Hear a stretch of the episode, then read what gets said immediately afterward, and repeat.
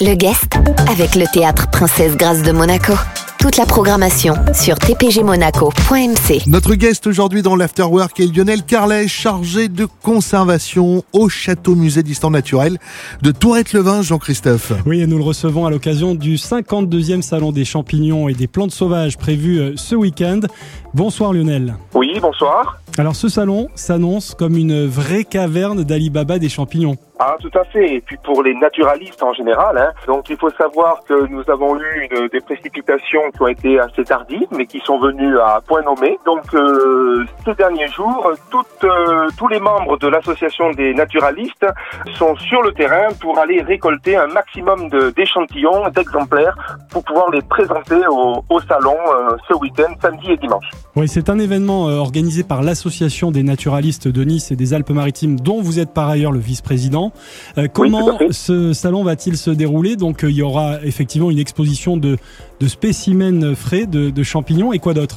Alors, en effet, on va déjà parler des, des, champignons, en effet, donc il va y avoir, euh, bah, puisque c'est un petit peu le but premier de, de ce salon, c'est donc de présenter un petit peu la grande diversité des champignons que l'on peut trouver donc dans, dans, notre région. Il faut savoir que donc on compte dans, dans, la région près de 10 000 espèces de champignons, alors évidemment des espèces très spectaculaires, et puis il y en a d'autres qui sont beaucoup plus petites, qu'il faudra aller euh, regarder quelquefois même à, à la loupe pour pouvoir les, les observer. Et puis il y a également en parallèle euh, une présentation des plantes sauvages. Et là aussi, donc les membres sont sur le terrain depuis quelques jours et ramassent donc un grand nombre d'espèces. Nous en sommes pour le moment à plus de 150 espèces qui seront présentées. Ah oui, quand même, c'est pas mal. Hein ah oui, oui, c'est un, un, événement où, euh, où la nature vient vraiment euh, se présenter aux, aux visiteurs. Hein que ce soit pour les plantes et pour les champignons, bien entendu. Alors Lionel, on est en plein euh, dans la saison des, champignons. Justement, euh, est-ce qu'on est dans une bonne ou une mauvaise année pour les champignons ici dans la région? Alors là, les pluies ont été tardives et pas d'eau pas de champignons, hein, pour reprendre une, une, une expression qui, qui, est célèbre un petit peu dans, dans un film. Euh, en fait, si vous voulez, euh, oui, pas de pas de chocolat. voilà le petit d'œil. Donc en effet, euh, les, les, pluies ont été assez tardives et donc au niveau de, du développement des, des mycéliums, ça a été un petit peu un petit peu euh, retardé. Ouais, pour, ça se décale un peu dans le temps. Ça se décale voilà, un peu. ça s'est décalé dans le temps. Ouais. Les pluies estivales aussi n'ont pas été très très importantes et donc il n'y a pas eu donc ce développement au niveau de, de, des champignons qui a été très spectaculaire. Mais par chance, donc nous avons maintenant des pluies qui sont euh, bah, depuis quelques jours. Hein. Il y a eu une certaine douceur aussi qui permet donc le développement de, des espèces, surtout dans la zone littorale parce que les petites gelées que nous avons eues, euh, bah, notamment le week-end dernier en montagne, a quand même fait baisser la température du sol et donc les espèces montagnardes sont plus difficiles à, trouver. Lionel, deux trois conseils pour euh, un novice, un chercheur de, de champignons. Euh en herbe, j'ai envie de dire, qui voudrait, oui. euh, qui voudrait se lancer. Rouge à point blanc, il faut pas. oui, déjà, déjà. Mais pas que, mais pas que. Bon, il faut savoir déjà que ramasser les champignons, ça reste un plaisir. Hein, et il y a toujours derrière l'idée de pouvoir euh, les cuisiner. Euh, et donc, il y a quand même des espèces caractéristiques pour lesquelles on trop se tromper. Et quand on n'est pas spécialiste, il vaut vraiment mieux se contenter des quelques espèces que l'on connaît. Si l'on veut vraiment s'intéresser aux champignons, la première chose à faire, c'est d'être sûr de son identification.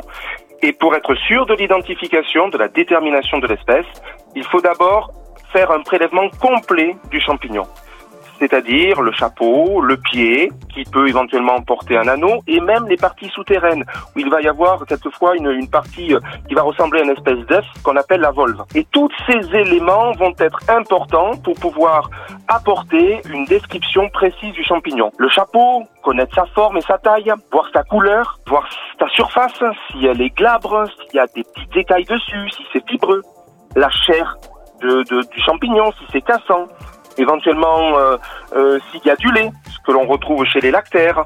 Voilà, tous ces éléments sont des éléments très importants pour pouvoir identifier les champignons.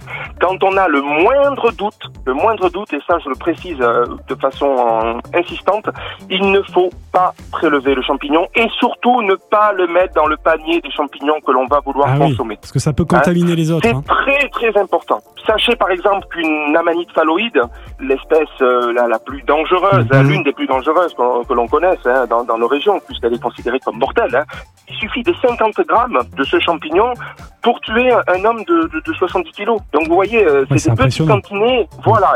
Donc un champignon qui se mélange, euh, ici le- de l'exemple de la maniphalloïde, mélangé à- au panier avec par exemple des goulemelles, euh, pour des personnes qui, le- qui ne les reconnaîtraient pas facilement, peut tuer une famille.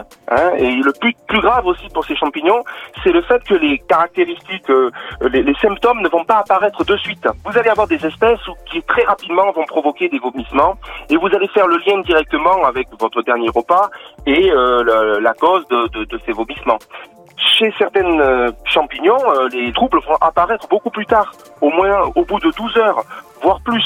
Et donc à partir de là, déjà, le temps de faire le lien avec la cause euh, peut être tardif et le cadre de la manite phalloïde, souvent lorsque, c'est pour ça qu'elle est mortelle, hein, lorsqu'on fait le lien avec euh, le- la cause de la consommation de ce champignon, et bien déjà votre foie est très atteint. Bien mettre l'accent sur le fait que la détermination est indispensable et durant le salon des champignons à Tourette-le-Vin, vous aurez des mycologues spécialistes qui vous en vont vous apprendre à, identifier et à reconnaître les espèces. Voilà. Eh ben, merci beaucoup euh, Lionel, c'était euh, passionnant.